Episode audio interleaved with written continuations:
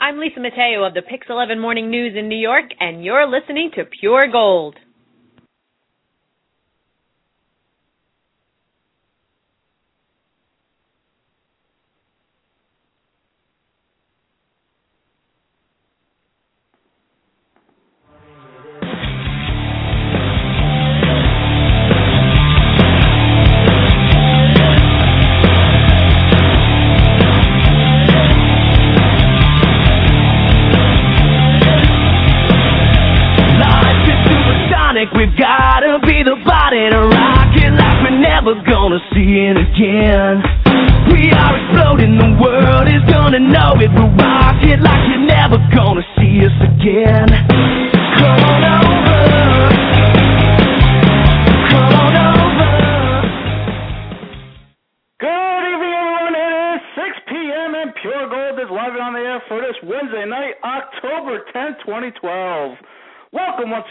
Show that covers everything and anything and tells it like it is.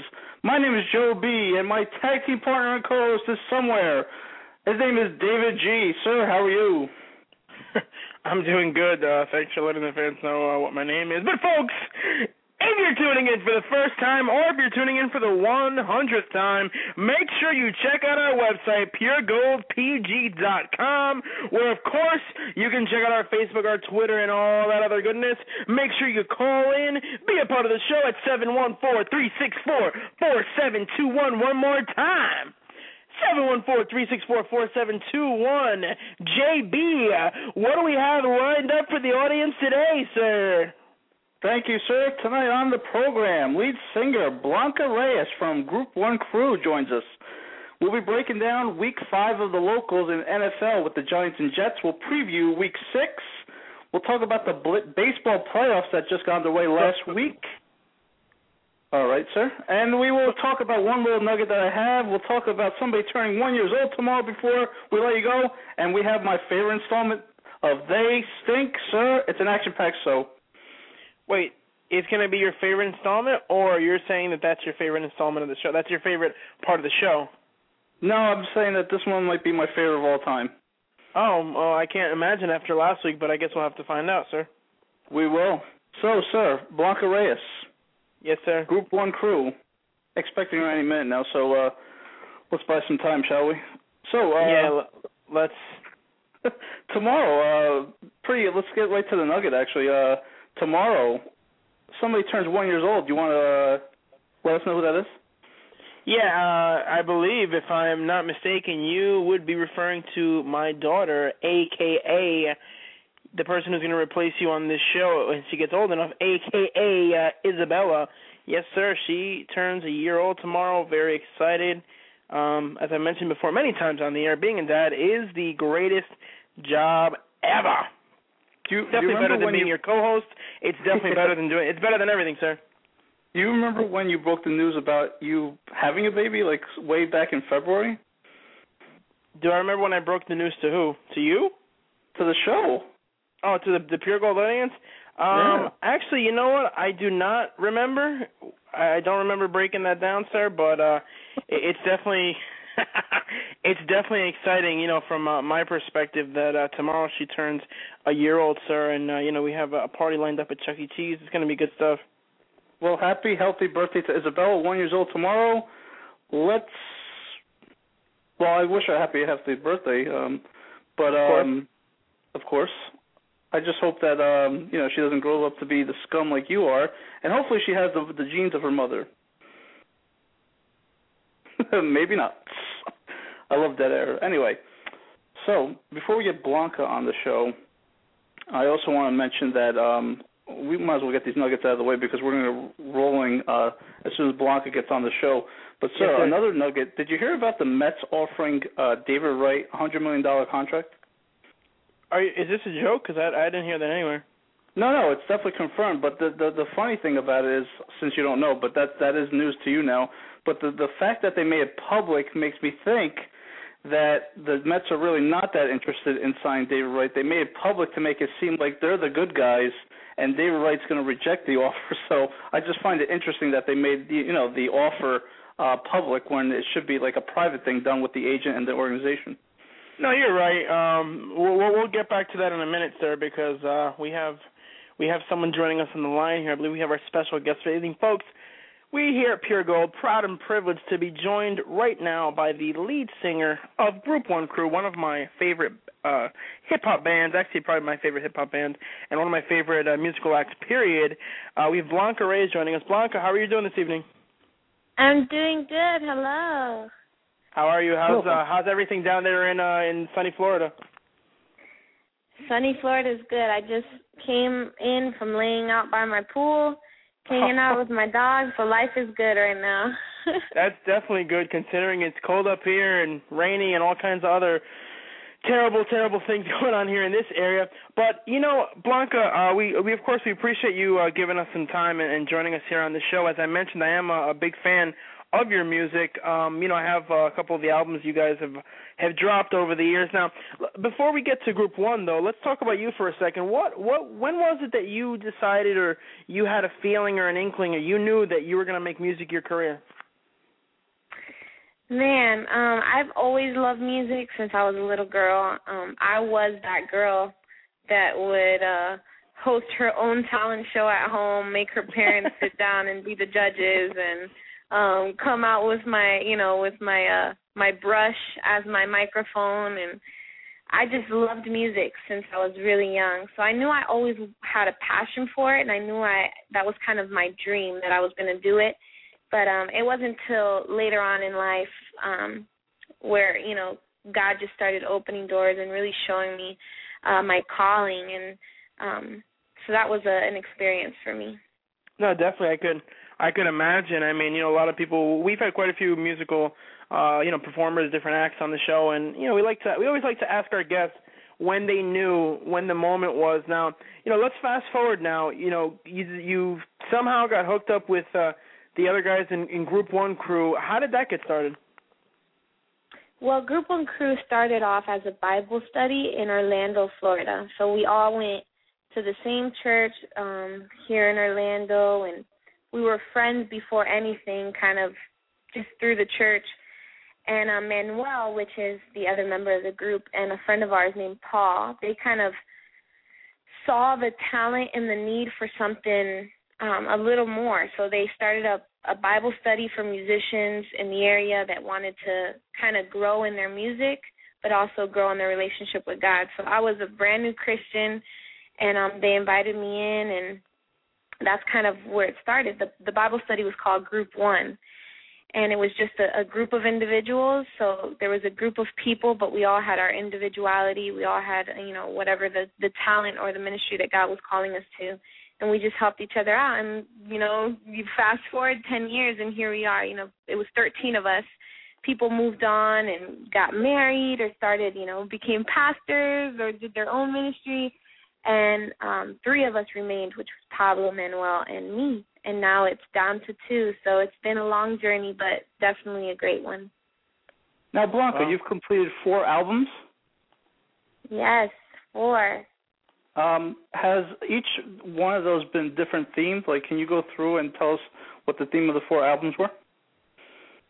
Well, the first album was our self-titled first album out so the, the theme of that was pretty much like here we are on the scene, you know, we were a brand new group, um, kind of trying to figure out our sound and, and who we were, you know, just really early on in the game and um so there was no big theme on that one. It was just more like here we are, you know, here's group one right. crew.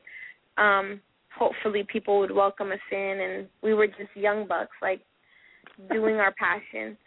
And um Ordinary Dreamers was the next album, and I think that's when we really started finding out, you know, who we are. Not just like, okay, this is what the label wants us to to sound like, or this is what you know.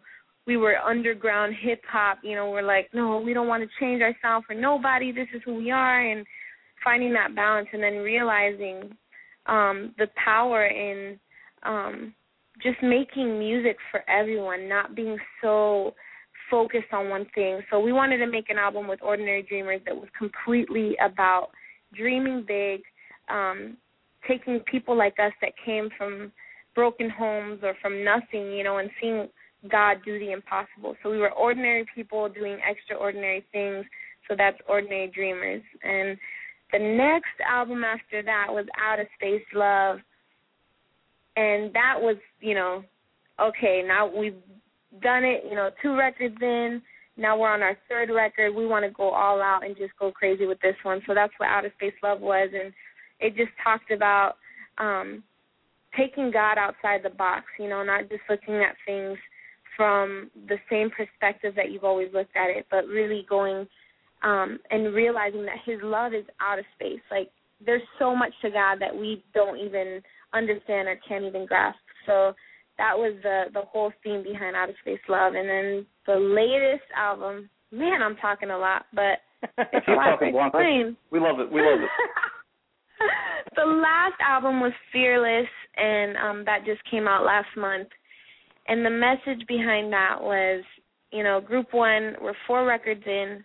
We've been through a lot in life. You know, things haven't always been picture perfect. You know, we've gone through amazing things like marriage and and really hard things like losing my father last year to cancer and just all this this journey of life and what it means to to truly be fearless. And that's not saying that you'll be without fear but stating that you know what God even when I don't understand even when things are great or when things aren't I'm choosing to trust you and to walk forward in faith. So that to me is the definition of fearless and that's what the album is all about well, that's awesome, Blanca. And have you had like people come up to you and say that your music has inspired me or has changed me how I look at God and life? Yeah, it's it really makes everything we do so worth it because that's why we do it. You know, we want to inspire people, encourage people, um, and ultimately change lives for the kingdom. You know, and um, so it's really encouraging to go out there and see how people um, have taken our music, whether it's someone who's never believed in God or whether it's uh, they they heard us by chance or their friend showed us, them their music or even just you know people that've been fans of us since the beginning, just hearing how different songs, whether it's He Said or Beautiful or Forgive Me, um, how these songs had have just touch their lives and, and showed them God in a new in a new way. So that's really, really why we do what we do. Okay. Uh, that's great stuff, and it's always something good to hear. Um, you know, different bands that you know everybody always has their own reasoning for why they do music, and of course, the the idea you would think for behind a Christian band would be to talk about Jesus and you know spread their uh, their beliefs and their faith and, and all that, which of course is always a, a positive thing. Now I, I have a question, and this is just something that that I'm curious about. You mentioned that you guys are down to two members, uh, and I, I know in the past there were three of you. What happened to the uh, to the third member of the of the group? If you don't mind well, us third, asking. No, not at all. The third member was Pablo um and he was like a brother to me. I think we were super close in the group. And um within I believe it's been a year now that he hasn't been with us, but he was just going through so much in his life, you know, just like we were talking about. We were going through marriages and then um he was going through stuff with his family, uh kind of whether, you know, his family divorced and, you know, his parents had been married for almost 30 years and just oh, wow. dealing with those things and on top of that he was getting married and he was dealing with some some personal struggles in that as well and we all kind of sat down and said you know we care about us as people before right. music that's always been the the goal with group 1 is to come out as better people um because better people ultimately make better music so that comes first. Family and and who we are comes first, and, and we really felt like he was having a hard time. He knew he was having a hard time being on the road and being away from everything that was going on at home. So all that to say, we made a, a executive decision and felt that it was his time to kind of step down and, and tend to those things, his number one ministry, which was his wife and his family. So that's what right. he did, and we still keep in touch with him. Uh, he comes over every once in a while, and we get to share on life, and he's doing great. So though it was really really hard at the time because we've been together since the beginning, you know. But yeah, um, yeah. When we look back now, we really know it was a God thing. It was definitely a decision that that was the right one. Right now, you know, you mentioned families, and of course, you mentioned marriage a couple of times. Now, uh, the other, the other, you know, still existing member of your group, which would be uh, Manuel. I didn't know this until I was looking this up just recently. He actually married a comedian, Angela Johnson, and I, I mean, she is hilarious, and I've seen her I'm not I'm not the one to go out to you know comedy clubs and whatnot because a lot of you know a lot of the stuff to, to me is offensive. But I went to go see her in New York uh, last year and she was amazing. Uh, what's that like? I mean, I, I, has she ever been around you guys as uh, you know in, in terms of when you're doing your music, or is it more like a, just a personal type of thing, like you know hi bye etc. Well, she hasn't. I mean, she hasn't been there like in the in the recording of the music or involved in that, but she's always as much as she can. She goes on the road because she has her career and then he has right. his, so it gets really hard for them to kind of spend time together. But I absolutely love her. Just like you said, she's hilarious, but off from her comedy skit, like she's just a down to earth, like amazing girl, and I love her for for Manuel. So she really um brings some type of good qualities to him and and just helping like she's they're just a good fit. So I'm really happy that they're together and and she's hilarious off off comedy and on comedy. She's always funny and we love hanging out with her. Wow, that that sounds like fun stuff. Now, Blanca, besides winning a Grammy award for your music, uh, what what else is your ultimate goal in uh, music? Besides winning a Grammy, because um, we know you're going to win one, so. In Jesus' name, I claim that.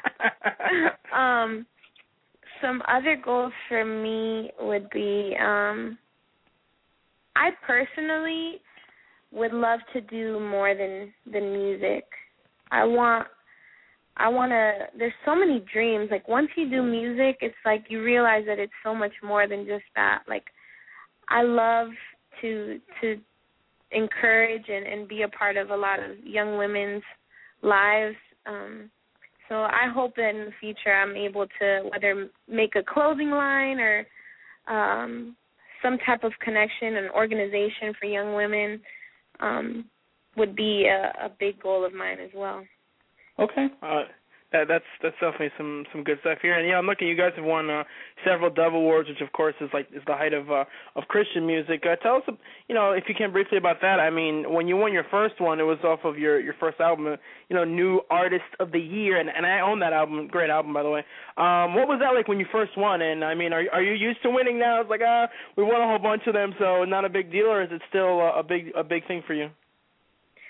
No, it is. It's always a big deal. You know, you get so nervous at those things because, you know, you're surrounded by all your peers and people that you admire and um people in the industry. So they're kind of the ones that are voting and making stuff happen. So it, it's always very gratifying when you see that people appreciate your music and respect you as an artist. So, man, the first time it happened, we were all shaking in our boots. I think we really we really did not expect it. Like we weren't ready for it. So when we were called, like we all looked at each other like, oh my gosh, you know, we didn't prepare anything. What are we gonna say? We just went up there and all looked like crazy people, but it was definitely fun. Wow, you know, um, again, looking at looking at your uh, your resume, as it were. And again, like I said uh, at the beginning, uh, being a fan of your music and not just, oh, you know, it's cool, let's get her on on the air because of whatever. No, you know, it's great to actually to talk to you, to hear your your perspective on things, and of course, we, you know, here at Pure Gold, we we love the fact that you were able to give us some time. And you know, I know working you in the schedule was was difficult. What tell us what's coming up for you soon? I mean, it, it, I know you guys just dropped an album recently. I mean, what, when that's over, you know, what are you guys doing now? Touring? I mean, wh- tell us what, what's the future of Yes. Group One Crew?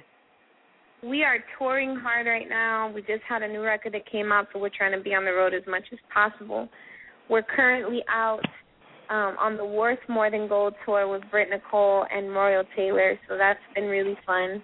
Uh, we did Awesome. our first week last week, and now we're starting off tomorrow in Jacksonville and hitting up Florida spots, which is my home state. I'm excited about that.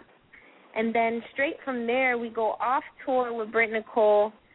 We go on a music boat cruise for a little bit, and then we hit Winter Jam West Coast. Um, so that's exciting because we we've never we've done Winter Jam East Coast, but we've never done the West Coast one. So I think our fans in in um on the West Coast are going to be excited about that. And then uh, after that, after we go that. straight from Winter Jam. We go on the Toby tour, which is the Hits Deep tour, hitting everybody up in December, I believe. So we're straight like three tours in three months, touring hard, and then taking a break in January because I think we're all going to be like zombies by then. Yeah. yeah. Well, again, Blanca, uh, you know, before we let you go, tell us how can the fans keep in touch with you? How can they follow your career and get all of your uh, your music? The best way to keep in touch with us, hit us up at grouponecrew.com, which is our website. We have different links there, um, blogs, but you can also hit us up at the links, which are Twitter and Facebook, um, which is everything facebook.com forward slash group one crew and twitter.com forward slash group one crew. It's actually us on there. We respond to you. We are actually the ones writing, so it's a really cool way to keep in touch with us and find out if we're in a city near you. Definitely. Hopefully, you will be in a city near many of our fans. I know we're up here in New Jersey, but uh I have a lot of family down there in Florida, so who knows? Maybe we'll swing down there and check you guys out. Blanca, thank you so much for joining us, and hopefully we can have you on again. Much success to you in the future. Thank you guys so much, and uh stay warm up there. we'll try. We don't have a nice pool to go to, but uh we'll try. All right, take care, you guys. You too. have a good one. Okay, bye. Folks, that was Blanca Reyes from Group One Crew, and uh JB. It's time for a commercial break, so uh let's do it. Let's do it. When we come back, we'll be talking some football. Week five in the league where they play. So hey. This is Miss Pennsylvania USA 2011, Amber Joy Watkins. Make sure you tune in to Pure Gold every week. Check them out for yourself at puregoldpg.com. It is truly a show about anything and everything, and Dave and Joe tell it like it is. Hi, I'm Anna Zelinsky, and make sure to tune in to Pure Gold, where you can hear great interviews, wonderful insight, and the best talk radio around. Hi, this is Brittany Bell, Miss Arizona USA 2010. Make sure you tune in to Pure Gold each week to hear the best interviews and live talk radio. David and Joe are simply the best. Check them out at puregoldpg.com. What's up, guys? This is actress Jen Lilly telling you to tune in to Pure Gold Radio. Pure Gold brings you amazing guests, awesome interviews, and great talk radio every week. Check them out at puregoldpg.com. Welcome back, folks. It is Pure Gold for this Wednesday night, October 10th, 2012. It's time, sir. We we start off with a great great host, a uh, great guest, Blanca Reyes, and uh yeah, that was old school, sir. We haven't started out a show with a guest in a while, and uh you know to fit in Blanca and with the schedule, we did that. But it, it was kind of nice to uh, do it old school as we used to do, sir. Yes, sir.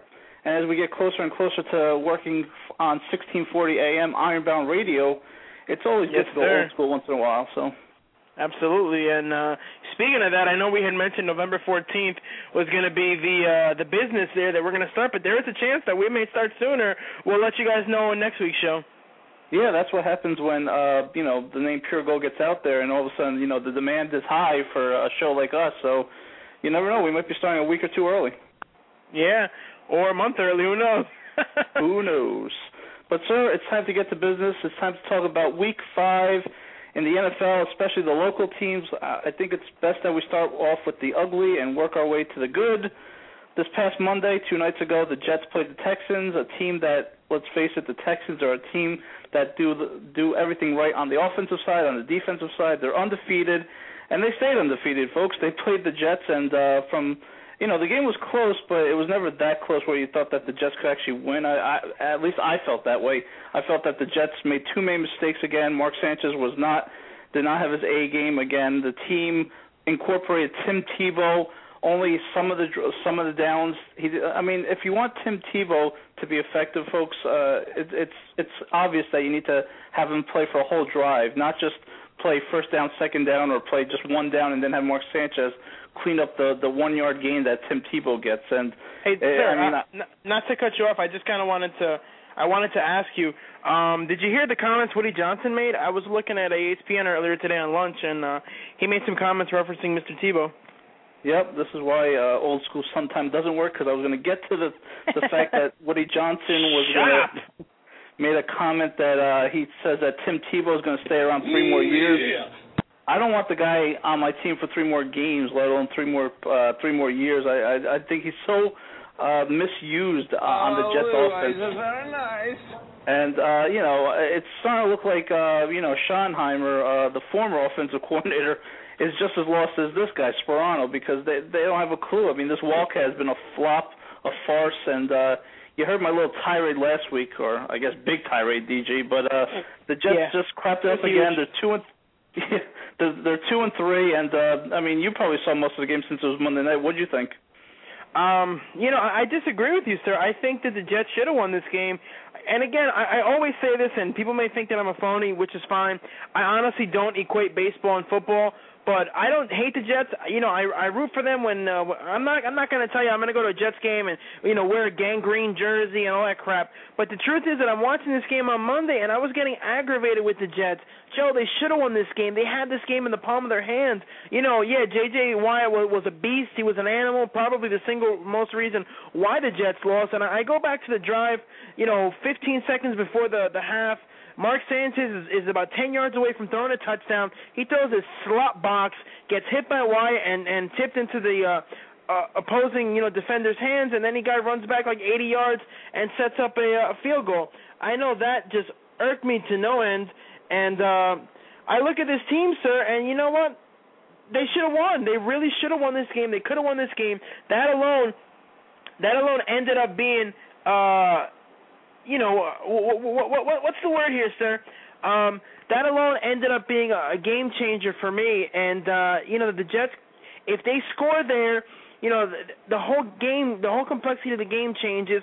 You know, at the end of the game, they ended up being what 23-17, if I'm not mistaken. You know, put seven more points on the Jets. It's 24. You take off three, 24-20. They could have won this game. Even at the end, sir, you know, they start bringing Tebow in, and uh, like you said, I don't know what the hell they were doing. One play Tebow, take him out, put him back in. It's a mess, sir. The Jets are two and three. I know you're going to tell me that uh, you know season's over, lock it up, throw away the key.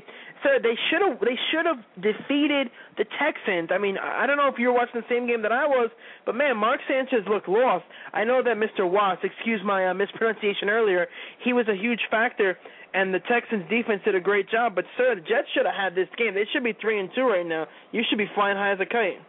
You know, the the bottom line, sir, is that the Jets have no playmakers. I mean, they have no running game. Shonn Greene is not a running back in the NFL.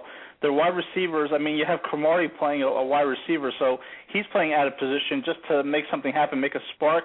The Jets score a touchdown off of a kickoff with McKnight. They decide to go for a onside kick to try to get Houston off guard. Terrible call, by the way, sir. Terrible. Terrible call, but uh, obviously that's a second guess. I mean, if it works, you're you're a genius, Rex Ryan. But um, I didn't think the defense was playing that bad that you had to do something like that. And I just Only think 23 good- points. Yeah, I know, and I think uh, good teams find a way to win, sir, and, and bad teams find a way to lose. I mean, it sounds obvious, but I just think that right now Houston's not in the same league. Um, the Jets are not in the same league as Houston right now, and, Houston is a team that is five and zero, and they're clicking on all cylinders.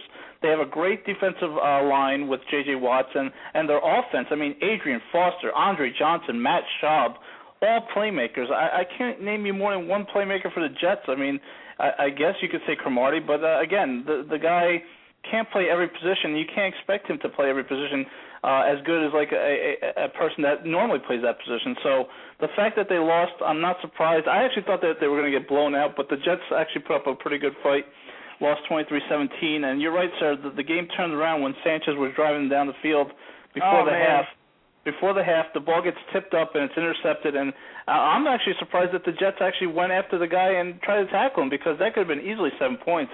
The Houston Texans only got three points out of that. So uh, I you know you thought- gotta give them credit for they didn't give up. You know, You're right. No, definitely. I thought for sure they were going to score a touchdown on that on that drive, sir. And it's funny because you know I, I mispronounced uh, J.J. Watts. I called him I think J.J. Wyatt, and everybody mispronounces uh, Foster. It's actually Arian Foster, not Adrian. But I, I like Adrian. It sounds better, so we'll just call him Adrian for the rest of the show.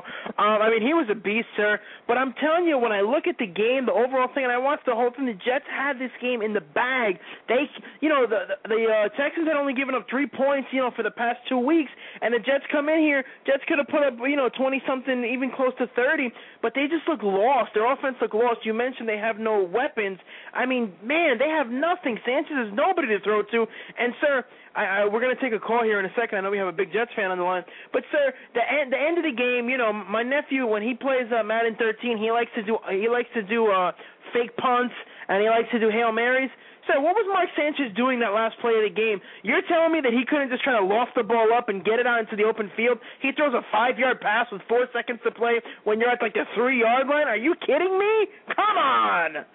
No, I, I definitely hear you. Mark Sanchez is feeling the pressure. He's feeling the wrath of the New York media, the New York fans, and I just think that um, you know what? I mean, the way that the team is constructed this year, and I said last last week, Rex Ryan to say this is the best defense. Yeah, they had a great game, but they're still giving up at least 20 points a game. They're, they're, this is not the best defense. It's not the best team. Not let's see who we have on the on the. Sir, let's see who we have on the line. Let's let's Yeah, call. folks, uh, we have uh, Nora joining us right now, big Jets fan. Nora, how are you doing this evening? Hi guys, I'm doing well. How about yourselves? We are doing Oh, you tell- fabulous. Sorry, You sir. tell go. me, Nora. T- tell, I'm tell just me, Nora. chiming um, in on the combo. what what'd you think about the Jets this past Monday? Ugh, I mean, like you guys said, definitely did better than I expected, but um it's definitely definitely not our A game. So I didn't I didn't think they were gonna win to be honest, but you know they did they did put up a fight, so that was that was good to see that they wanted it and they wanted to win. It was it was a nice thing, but we we weren't gonna win. we, it wasn't gonna happen. They had a chance. They had a chance. Come on, at, at least give them some credit. They could have won this give game. them credit though. They they could have won, but you know all of our players are pretty much out. Like all of our good players are out, and you know we're not filling the spaces. We're not you know getting getting the offense that we need, and it's just Right. it sucks. It's disappointing because we want them to go far, but the season just didn't start off on the right foot, and I don't know. We'll see how how the rest of it goes. It's still early, I guess, but we'll see. Now, Nora, did Nora, did you give have you given up on Mark Sanchez, and do you think Tim Tebow's the answer? Um, no, actually, I think Mark is a really good player, and I think that um, if he has the uh, the team to back him up, um, then I think he can do well. I mean, he has brought us into you know the playoffs, and I think he's a really good player. But you know, the problem is when everyone blames him, it's like, you know, what's the number one thing do you, you know do they teach you when you're in elementary school or middle school or high school? There's no I in team. You know, Right. it's it's teamwork. It's like everyone has to work together, but at the same time, he is technically like the leader. You know, he's got to really push the guys, and he's got to make them want it. You know, he's got to really have that like want and that rage that you know you see other quarterbacks on the field, and they're just like, you know, they're they're tough. Like they're really like tough on their players, and he kind of needs to be that way. And I don't know. Maybe I love I love you know Mark and I love Tebow. And I think Tebow can do well as as a leader. You know, I think he is a really good um leader and someone you know that can you know do the talks and and encourage and really be like let's let's get it together. You know, I think Mark lacks that a little bit, but I do I do think he's a really awesome good player. But you know, if he doesn't have the people there to help him, how's he going to win? Right. So that's the he problem. definitely knows how to ma- yeah he definitely knows how to manage the game and that's I mean in t- uh, the first two years he had a solid defense and he had a solid running game so he was able to manage the game and he actually you know he has four road victories in the playoffs that's you know he's Right. that's in rare air he's in rare air when you when you talk about four road victories in the playoffs so he could definitely win he just needs some tools and some players around him the the thing that really frustrates me is that the last couple of years the Jets drafts have been horrible. They haven't really got any free Totally. agents in here, and he has nobody. I mean, Tim Tebow, I don't even think he sells seats. I don't. I don't know what the what, why he's here. and He's going to be here for another three years. Wow. I mean, Woody Johnson, Yeah. stop smoking the crack pipes. I think Woody Johnson has probably invested more of his money into Romney's um campaign Yes. versus Yes. investing into the Jets. So maybe that's what's you know lacking or something. But I don't know. You're right. They they've been making some horrible horrible drafting choices. So I don't know. Yeah, I guess we'll have to we'll have to see what happens. Uh, you know, Nora, any uh, any final thoughts on your beloved Jets before we uh, move on to my uh, Super Bowl defending champion New York Giants? Oh my gosh. Um I I don't know what to say. I I want them to win so badly. I'm a Jets fan, but even when we lose, I still love them. So that's uh that's a true fan, and all we can do is just hope and wish for the best and a good season. So I mean, if not, we we move on and look forward and go to the next year. That's all. All right, Nora. I mean, definitely thanks for the call. And uh, if you ever want to call and uh, rip the Jets like I do every week to week, uh, you're more than welcome to every every uh, every Wednesday from six to seven. Thanks so much for having me. This was fun. It's my first time ever doing something like this. well, All right, hopefully no, you'll we call definitely- again, and Yeah, you know, hopefully, appreciate ne- hopefully next time you call, the Jets won't be like uh, you know, uh, what two and two and fourteen or something. But uh, Nora, have a wonderful evening, and uh, let's go Jets. Yay. Bye, guys. Ta- take care. Well, that was Nora from I don't know where, but uh, thanks for the call, no Nora. clue. thanks, thanks for for the call, calling, Nora. and thanks for that uh, Kevin Knight reference. Uh, let's go Jets. Uh, anyway, Oh, let's go, let's go Pirates. Yeah, we have Jim on the line. I know we're going to get to Jim in a second when we switch over to the Giants, but sir, I believe you had another point you wanted to make about the New York Jetropolitans. no point. Just the fact that I just want to preview this week's game. Again, a third home straight game for the Jets. They're playing the Colts. Hopefully, their uh, quote unquote luck turns around as Andrew Luck comes into town and plays uh, the Jets against the Colts. Yeah, I think that the Jets are going to actually win this game. I think it's going to be um it's actually going to be a kind of a um it'll be a close game uh in the beginning, but I think the Jets pull away. I think they're going to win somewhere in the vicinity of 31 to 21. I just think that the Jets will actually win a game at home against a team that is inferior to them. Uh, I just think that the Colts are just not ready yet uh, on the road. I know that they beat the Packers. That's a huge upset for them Yeah. last week. Big time. I just think that I just think that this week the Jets will actually win. I think they'll play a spirited game. They'll be three and three. Well, I guess we'll have to wait and see about that. Well, basically, what you're what you're telling me, sir, if the Jets win this week and go three and three, that means that they are going to go one and ten for the rest of the year to end up at uh no, I'm sorry, not one and ten. Uh, they're going to go one and eight, one and nine for the rest of the year to end up at four and twelve because that was your original prediction. Yeah, I mean I'm, I'm going to stick to that. Shifting gears here, uh, New York Yeah, Giants, sure. sir. Uh, what a game on Sunday! I gotta tell you, I'm watching it. I'm listening. I listened to most of it because I was uh, I was uh, babysitting and I was out in the car for the most part. Uh, the game I did pop in from time to time to watch it, but I listened to the entire game. And I tell you, sir, when I'm watching at the very beginning, and the the Giants, you know, Ahmad Bradshaw fumbles immediately, then bam, they get a touchdown. Then you know, within like two minutes, they're down fourteen nothing. I'm thinking, what the hell is going on here with the Giants? I mean, this is going to be a, a slop fest. But sir, after that, the Giants got it together in typical Eli fashion, and they basically blew out. You know, they blew out their competition for the rest of the game. They blew out the Browns, sir, because your final score 41-27. That means that the Giants outscored them 41 to 13 for the next, you know, three quarter, three and a half quarters. I mean, Eli was on fire. You had Ahmad Bradshaw who scummed it up in that first play. Um, but then after that, I mean, guy rushed for 200 yards, and I was just talking a couple of weeks ago how the Giants weren't rush doing much in terms of rushing. Man, sir, what a game! The Giants looked awesome, even with the the plethora of injuries that they have. I mean, the Giants show you, you know, one guy goes down, one guy steps up, and that's how this team works. And the drafts have worked for Jerry Reese. I mean, he's been a hell of a GM. Uh, he's done a great job. You know, that first title uh, back in. Uh, in 08, you got to give the credit to Ernie Accorsi for that one, but this last one was a lot of his guys. And Sarah, I'm I'm riding high right now. The Giants, they could literally be five and zero right now. They're not, of course, but they could be, and uh, I still feel good about this team, sir. Uh, no, I agree with you. Uh, I thought it was a good win by the Giants. They were down 14 nothing early, like you said, but uh, as a as a non-Giant fan, but just watching it unbiasedly, I wasn't concerned. The the only thing that concerns me, and you got to beat the bad teams, especially at home, and Cleveland is a bad team. The only thing that concerns me right now is that they are giving up a lot of points to bad teams, and the fact that the pass rush is not there yet. Um, I hope in time, as from a Giant fan, that that pass rush starts to pick it up again because you know JPP has one sack in what five games.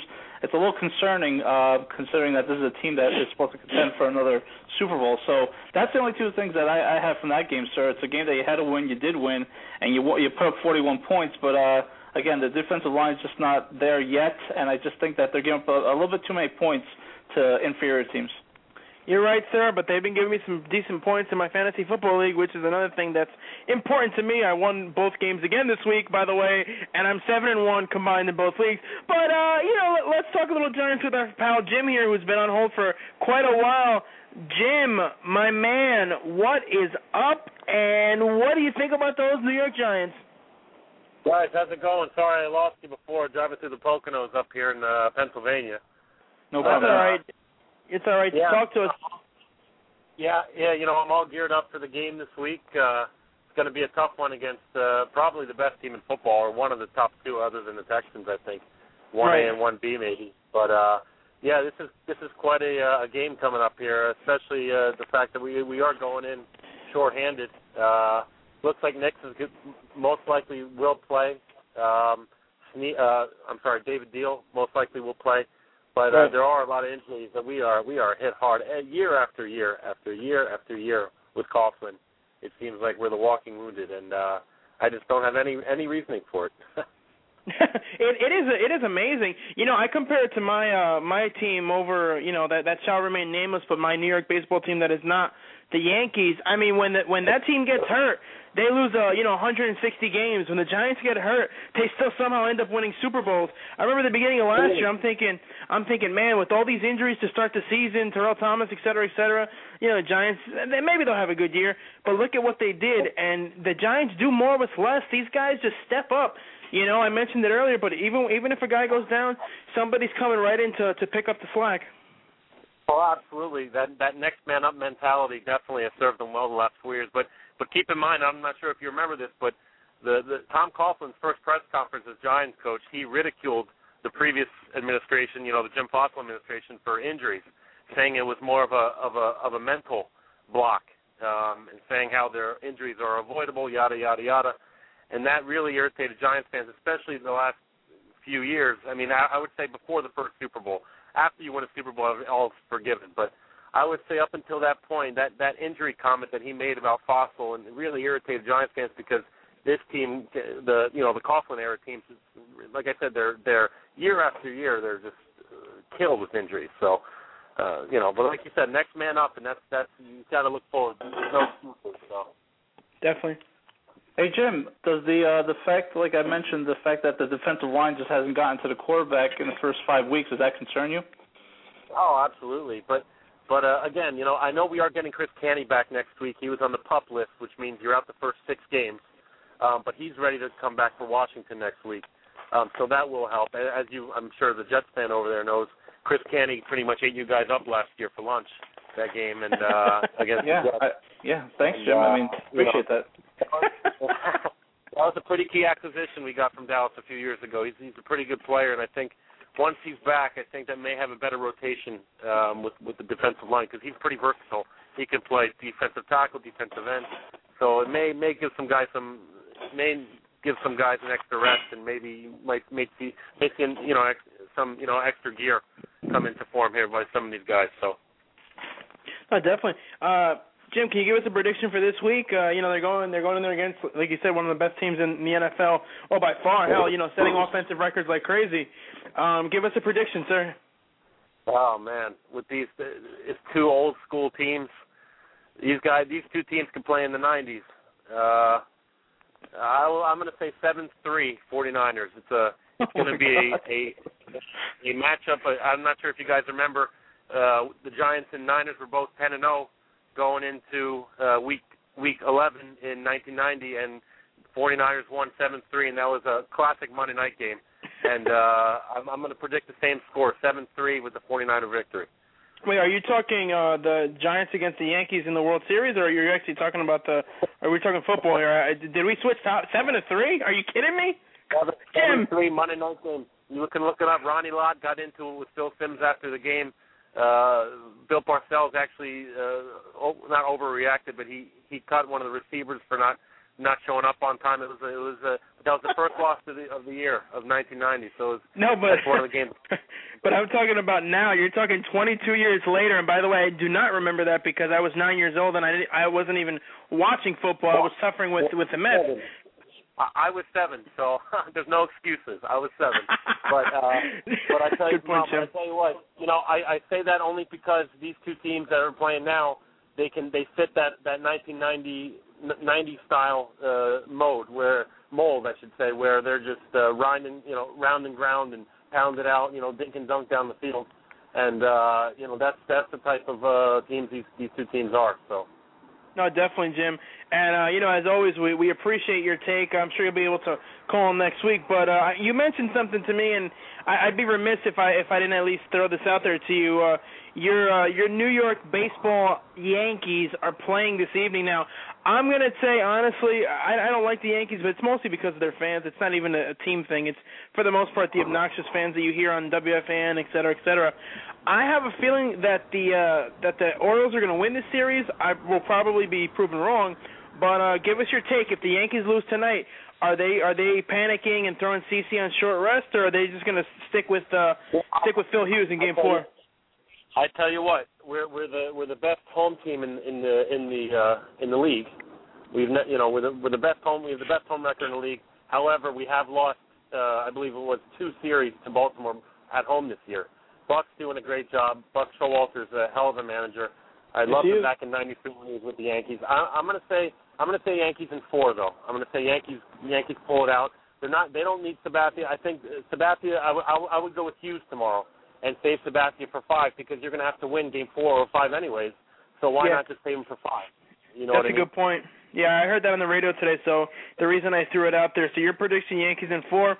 We'll see if that comes to pass. Jim, thank you so much for joining us. And again, uh, you know, feel free to call next week when the Giants have defeated the 49ers. Uh, we could talk about, you know, how your prediction was was wrong and uh, mine was right. Hey, let's hope, guys. Take care, guys. Have a good one. Folks, the, the one and only if it- J- Joe, he's pretty much becoming uh becoming the next Todd. Let's be honest here. I mean, uh Jim doing a great job there. Uh, you know, joining us and, and helping us out there, all the way from Pennsylvania. I, I think the seven to three prediction is a bit much. I'm gonna have to say that uh I, I'd pick 21-14 Giants. You know, I'll never pick against my team. I don't care if uh if again if it's uh, Eli Manning and he you know he's going up against the entire team by himself. I'm always going to pick the Giants to win. That's just the way that it is.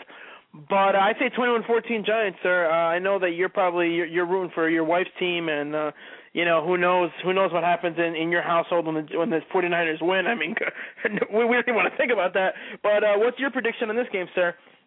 Well, I don't think it's going to be as great of a game as it was in January because let's just face it, those teams were playing at their highest. Uh, perform, you know, they were just playing at such a level Yeah. that um, you know, you, it was such a great game to watch as a really uh, non-Giant, non-49er fan. But I, I just think that the 49ers get their revenge this week, as little as that is. It's just a regular season game. I just think that's going to be a rough game for both teams. It's going to be low scoring. I can actually see the the final score being like somewhere 17-13 uh, 49ers, but it could also be 49. It could be also the Giants that win the game. I just think that the 49ers right now they're going to go into this with the mentality that they want to take some revenge on the Giants. I mean, they they were that close to the Super Bowl last year, and if they made it to the Super Bowl, they're probably going to were going to win the Super Bowl. So it's going to be Yeah, a tough agree. game, sir. Uh, I'm, uh, unfortunately, I'll, I'll pick the 49ers this week and say 17-13. All right, that that works. Well, you have a, a variation of Jim's uh, prediction of seven to three, folks. Those are your predictions this week. Uh, I'm going. Uh, Joe and I are both going Jets, and uh, Joe's going Giant. Uh, sorry, 49ers. I'm going Giants. We'll see who's right and who's wrong. We'll be right back after this to to close out the show with uh, you know, have little sound bites for you, folks. So uh, tu- stay tuned. We'll we'll see you on, on the flip side, as it were. This is Miss Pennsylvania USA 2011, Amber Joy Watkins. Make sure you tune in to Pure Gold every week. Check them out for yourself at puregoldpg.com.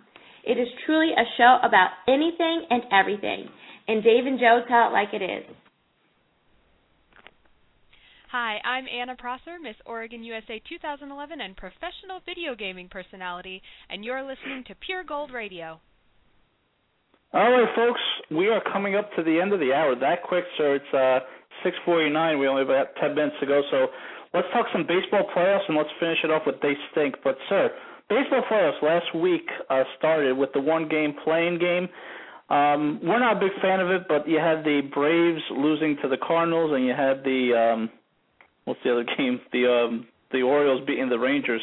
Uh, I think the Rangers, sir, honestly, just uh, were shell shocked that the the, o, the A's caught up to them, and I just think that they they, they thought that they would, could easily just beat the the O's and just make it into the playoffs, but that wasn't the case. And then you had the uh, unfortunate infield fly rule called in the Brave Oh, Cardinal game that really decided that game. So what do you think about that? Well, I don't know if it really decided the game. It definitely made a, a big impact. But going back to the Texas, you know, the the Rangers pretty much just well, what's the word, sir? They pretty much scummed it up the the whole time, which was just amazing. I mean, they blew it left and right, sir. The last ten games or so, I think they lost nine of their last ten or nine of their last twelve. I mean, they just didn't have it. And you're right, I do think that they were shell shocked. And I mean, I figured they were going to win it all this year. But it goes to show you, man. And I said this last year, and and you absolutely have to, and I mean have to win it when you have a chance. Nothing is guaranteed, not in sports, not especially not in any you know, baseball a little more so than other sports. I mean, you just so much magic needs to go into it as it were, and I don't believe in magic, but you know, the expression to make it to the World Series, man, they blew it. They scummed it up two years in a row and that that may have been the death knell for this franchise. I hate the one game playoff. I think it's a joke that 162 games come down to one game. Uh, I'm thinking at least best of 3, but tell you what, sir, I think the Rangers would have would have got swept, even if they played, you know, two out of three. I think they would have lost both games. They just didn't have it. That last game of the year, they really just blew it with Oakland. Um, I mean, they they they are terrible. They did absolutely. They just fell apart. And as far as the Braves go, that infield what what the hell? Can you explain to me? Baseball needs to come up with a way to reverse decisions because you know it, it's a it's a judgment call. That's a terrible judgment call. The guy was either drunk or high or something. Sir, that ball landed I mean, how that I think that thing hit the warning track. Are you kidding me? Infield fly. I mean, you know, uh, it's a terrible. And again, not a Braves fan here. Terrible way for Larry Jones to end his career. But you know what? The Braves can bite me, and uh, I'm glad they lost. But that that was definitely one of, if not the worst calls I've ever seen in my life. See, the umpires were in a no-win situation. You could have easily, you know, when they regrouped and because the fans just decided to throw things onto the field, that made things worse. They had delayed. Yeah, they had to delay the game about 20 minutes, about 18 to 20 minutes, and that really put the the umpires in a no-win situation where if they huddled up and there was nothing actually being thrown onto the field, they could actually have gone and decided to, you know, change that rule and put uh, not change the rule, just reverse the call and have bases loaded with one out. Instead, if you if you change the rule now or you change the call now and the fans throw things onto the field, it almost makes it seem like the fans won. It's just a very immature thing to do. It delayed the game and. Uh, the the Cardinals hang on, the defending World Series champions hang on, and and sir, that segues right into my next point. The fact that the Cardinals are up now two games to one in the AL uh, the NLDS uh, versus the Nats, sir. And we've, I mean, uh, you could call us the prognosticators, you could call us uh, whatever. You can't call us the second guessers. We've been talking about this for months. The the Nats are now down two games to one without Strasburg. I mean, if you're a fan of the Nats and you you you fought all year this year uh, this year to get the best record in baseball, and only to be down two one now to the Cardinals, a team that's depleted. Chris Carpenter pitched a, a great game again. I, I'm convinced that he's going to become one of the best playoff pitchers of all time. The guy just pitches lights out every time. How about the fact that Strasburg is now like shelved for the year, and the Nats are looking at elimination tomorrow night? I think they deserve it. You know, I think it's a stupid blank uh call, judgment call. We talked about this earlier. The Nats have a hell of a baseball team. We talked about this earlier. If you thought your team was going to suck at the beginning of the year, and not do all that, then you know what? You are scum and you deserve it. They should have started him in May. That would have given him the entire month. Sir, what sense does it make? You if you don't think your team's going to be any good, what, do you need him in April? No, of course you don't need him in April. They still would have won the division. Start him in May. Give him an extra month. If you're really going to be that tight with the pitch count, I mean, to me that's just terrible, disgusting, pathetic, and idiotic. And the Nats deserve to lose, and I hope they do lose. And again, so it's not like we were we're second guessing. We were talking about this during the regular season as this. We were talking about this when the season was halfway through, how they were going to shut down Strasburg after what 175 innings. So yeah, nobody nobody's second guessing this. Or everybody said it was a terrible decision, and you know it's just idiotic, absolutely idiotic. Absolutely. And then you have the other NLDS series, which is really interesting. You have the Reds against the Giants, where the Giants had the first two home games, and they lost their first two home games. And it looks like now, sir, they, the the Giants uh, won last night in Cincinnati, and they're they're winning right now eight to three late in the game. And Lincecum is actually relieving because uh, Lincecum has had such a a terrible season that he's not even part of the starting rotation right now. But he's actually in relief right now, pitching pretty good. And it looks like this is going to go to a deciding game five. Uh, it's just like totally opposite where the, you have the road teams winning all the games so far. Well, you know, I I said this, and it's interesting enough, and I may have looked like a like a schmuck when I said it, but I'm watching game one on Saturday, and I said I texted, uh, tweeted, whatever. Johnny Cueto going down eh, spelled the end of the season for the Reds. He will not pitch again until the World Series if they even make it there. I just don't think they can win without him. So it looks like the Giants are going to come back. They're probably going to win the series, and if not, then uh the Cardinals are going to win in in the National League regardless, sir.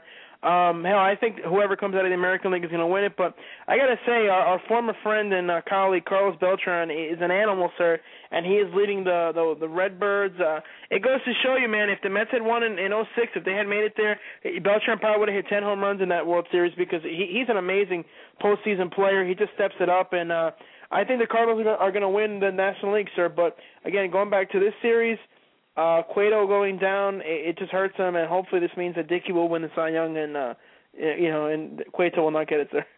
Agreed. you, you know, you you mentioned uh Beltran. You know, there's another former Met that's actually having a good playoff so far too. You know, his name's uh, Angel Pagan. I'm sorry. Who who is this? Uh, Angel that, that Pagan. Name not familiar, sir. Uh, no, okay. Sorry. Don't know who that Moving is. right on. Moving right along, sir. We're we're coming up to the end of the show. Uh, let's talk about the A's and Tigers. Uh, the A's won. Uh, I mean, the Tigers won their first two games at home, and now they're playing the last three in Oakland. I think this series has a chance to go five games. I just think Oakland is on a run and just uh, not a magical carpet ride. I just think that they have great starting pitching and they hit a lot of home runs.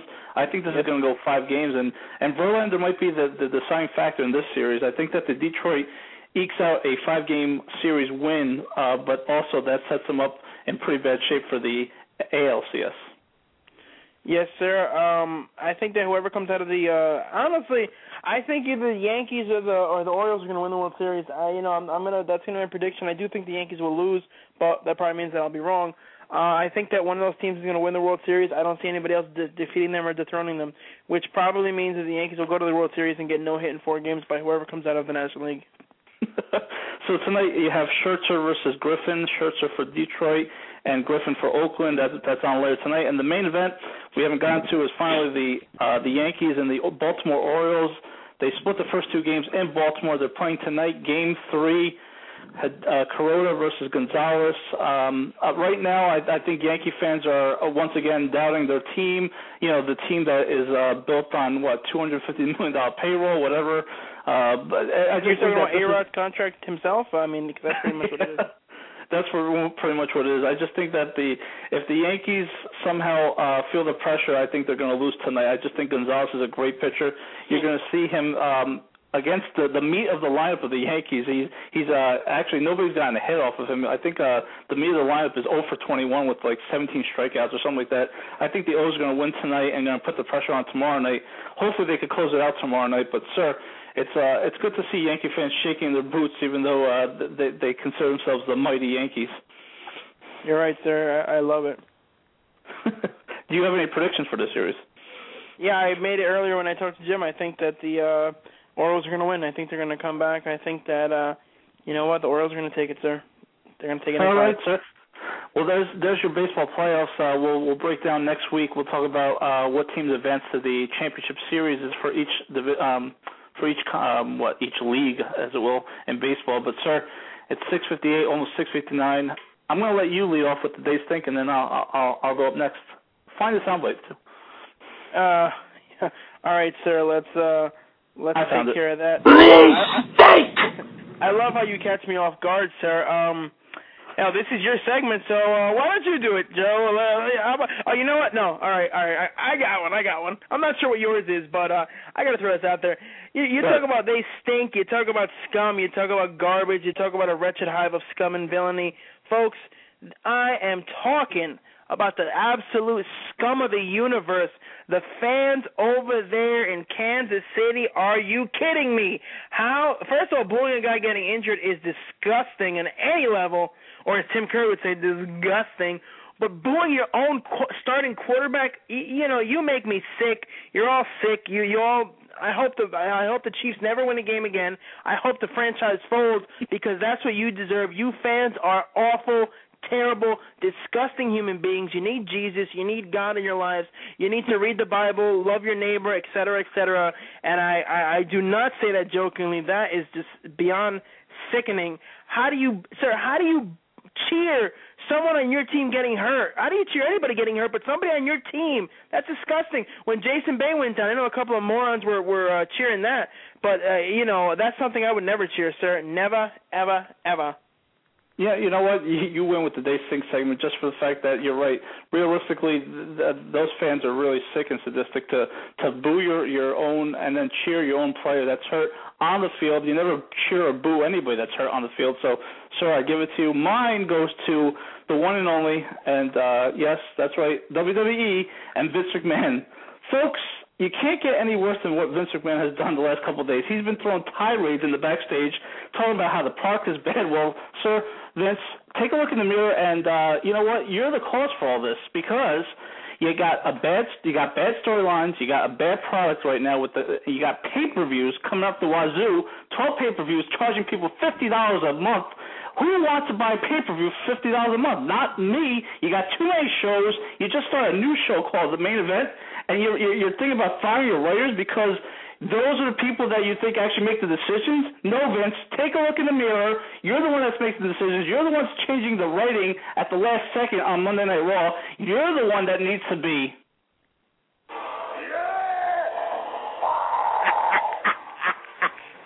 Oh, I love it, love it, sir. Um, I didn't want to go oh, off that much. Oh, God, we got two calls on the Yeah, line. we I do don't think we have time. Normally, well, we're gonna have to get to them, sir. Uh, one of them is uh, one of the segments that we're supposed to do, and another one is uh, an, an oldie but a goodie, literally and figuratively. Let's get to uh, Angel calling in from Woodland Park. Angel, you caught the end of the show, sir. What would you like to talk about this evening? Angel. Well, I like to talk about the Yankees. I mean, I, I, I heard all that commotion and all that uh, outburst that you had about Kansas City fans. I, I'm really not up to it. I don't know what's going on, but uh, I heard a little bit about what you said, and I, I, I just like for you to, uh, you know, get me up to date. My Well, dog is um, barking because he doesn't like the Yankees. Oh well, I, I, that that makes uh, four of us who don't like the Yankees. What happened on Sunday was Matt Cassel, who was the starting quarterback for the uh, Kansas City Chiefs, got injured on the field, and the fans were actually cheering as they were carting him off. And that's why I was saying that any fan, any fan who cheers anybody getting injured needs needs professional help. But to cheer your own player getting hurt, I mean that that's sick. I, I listen. I, I mean, you guys were talking about something real, you know, real interesting. I, I didn't know what's going on, but you know, I, I was hearing what you were saying, and Right. I just wanted to find out what was going on. Well, do you you, know, that? You think the Yankees are going to win or what? No, Well, I Joe, I, I don't know if you want to touch on this. I think the Yankees will lose tonight. I think they're going to go down in five. But uh, sir, what do you think? No, I agree with you. I think the Angels, uh, I mean the Angels, the the, the Orioles have the great starting I pitching like right that, now. The Angels. That's, that's good. Yeah, I mean Angels are on the Orioles side. I, I, that's what I meant. I just think that the Orioles are going to actually find a way to win tonight, and I think they actually could probably close it out tomorrow night, considering all the pressure in the world is going to be on the Yankees in Yankee Stadium. I just hope they crumble, they burn, and uh, you know, see you in, in April. You guys sound like you like the Yankees. Oh yeah, Yeah, we're huge go Yankee Yankees. fans. Oh, we love them. Angel, Angel, this is what I th- Angel, this is what I think about the Yankees. Please stink! What, what was that? Could you uh, uh, could you reiterate that again? I mean, I didn't quite understand. Please stink! Lord have you sound good. Thank you, Angel. Thank you, Angel. Listen, Angel, uh, thank you, thank you so much for for calling us this evening. Maybe next time, uh, you know, you try calling in a little bit earlier before the end of the show, so we could talk to you about the uh, the playoffs and whatnot. Hey, listen, it was a pleasure talking to you guys. You take care of yourself and keep doing a good job. Thank you, sir. God Have a wonderful Angel. evening. Take care. And folks, we're joined now by the lovely and the talented Miss uh, Alex, the producer, with a minute with Alex before we close out the show. Alex, how are you doing this evening? Hi guys, I'm doing very good. I wanted to simply call in and say hi and meet you guys, and I just wanted to uh, bring the peace to the show because I heard uh, the half part of the show where everybody was uh, rooting for their team. It's a really dynamic show where it seems like everybody just wants to root for their team, and I think it's been a very interesting season. I'm not an expert on the on the season, so I'm going to start to uh, read about some of these teams. It seems like the last caller is a true fan. Yes, and yes, he is. even if I come in at the end of the show and I start talking about nutrition or training or any of these things, I think I'm gonna uh, get a really funny feedback from your fans. So I'm just gonna for the next show, I'm just gonna have to start reading on all these uh, training and all these sports and maybe commenting on actual, your actual team. And I'm gonna have to literally talk to Joe and you and learn more about who you truly rule for. Well, you know, I, I'll tell you, uh, Joe and I, unfortunately, as uh, as football fans, uh, we don't like the same team. Joe likes the miserable uh, New York Jets, who are terrible, and I like the uh, wonderful New York Giants, who tend to win Super Bowls. But um, you know, uh, you know, again, it, it's great to have you on, Alex. It's always it's always a pleasure when you when you call in. We had talked about this a couple of weeks ago. I know you and I spoke off the air about getting a, a minute with Alex, where you would share, you know, something going on, whether it's nutrition or whatever the case is. So I'm definitely uh, looking forward to that. Thank you. I wanted to, especially today, it's been a crazy week for me because I was promoting a, a group that started something called juicing. And I've been learning a lot about it, and it is an incredible mechanism for nutrition. I don't know if anybody out there has tried it. A lot of sports figures have been doing it. I'm going to bring in next week the people that are trying it, some of the sports figures in football and baseball that are doing it but uh, it's pretty incredible. I tried it myself, and it turns your energy levels around. And you do juices with like vegetables, fruits, and some taste really good, and some of them taste really bad. But um, do a lot more about it next week because I'm doing tons of research with some sports figures. So uh, keep your ears up for next week on it. It's crazy. It's a crazy lifestyle, but it's No, really interesting. It definitely is. My wife uh, read something and saw a video on this guy. It was like an hour long, almost two hour long documentary about a guy who lost like a hundred pounds or something, or forty pounds. I forget what it was. Or juicing for like a six month period, and uh, then slowly reintroducing food and, and stuff. So it was definitely, uh, it was definitely interesting and something that uh, you know we'd like to hear about. So next week, uh, Alex, we look forward to that. Uh, thanks for for calling us. Uh, you know, to kind of give us a little a little preview of next week, but we definitely look forward to uh, um, having you talking about this next week because it, it'll definitely tie in with a lot of uh, the show and you know what people do, what they shouldn't do, or you know whatever the case is. Thank so again, you, uh, guys. Thank you, thank you very much. Thank you for having me again, and I hope that everything that we're hoping for is going to happen. We'll, um, I'm planning oh on definitely.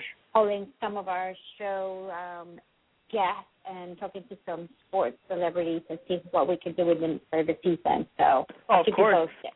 Thank you so much, Alex. Thank you, guys. Have a good night. You too. You too, Alex. Bye bye. Take care. Bye. Take care. You're the Folks, best. The wonderful. You can follow her at Alex, the producer. She's just a lovely human being and uh, somebody who I love talking to because, sir, she's always po- unlike us. She's always very positive and always has something uh, good to say. And uh, you know, every time I talk to her, I always feel encouraged. Unlike when I talk to you, where I always feel discouraged. Yeah, Alex is pure goodness. She uh, brings a positive spin to things, and it's always good. I, I mean, it's it's definitely an honor and a privilege to have her come on the show whenever she can because she is one busy woman, and she always has time for pure gold. You gotta love her. Of course, uh, gotta love that, and of course, gotta love uh, Angel who called in from Woodland Park. Uh, always a near and dear caller to our hearts. It's been a long time since he called in, and uh, you know he brought Wait. the goodness as. Sorry, yeah, yeah, definitely. He, he definitely brought the goodness. And uh, Angel, if you're still listening to the show, uh, which I think you are, That's for him, of course. Uh, and Yeah. and again, thanks to uh, thanks to Jim for calling in. Thanks to Nora for calling in. Today was a call heavy show, sir, which is how we're able to go uh, ten minutes over the the norm, which we've been sticking to that hour recently. But uh, once we head over to Newark, we'll we'll have an hour and a half, so we'll be able to you know fit in more callers and stuff. But it's always exciting to talk to them. And of course, like you said, thanks to Alex for calling in, and and most importantly, thanks to Blanca uh, Reyes from Group One Crew for joining us. She was a great guest. Uh, hopefully, we'll have her on again in the future. And uh, all you out there listening, you know, remember to keep it PG. Thank you so much. Tune in next week, 6 p.m. Eastern Standard Time. For JB, this is DG of Pure Gold reminding you to always keep it PG. Good night, everybody. What's the name of your show? Uh, Pure Gold. Pure Gold. Yes, sir. I got two words for you. Pure gold.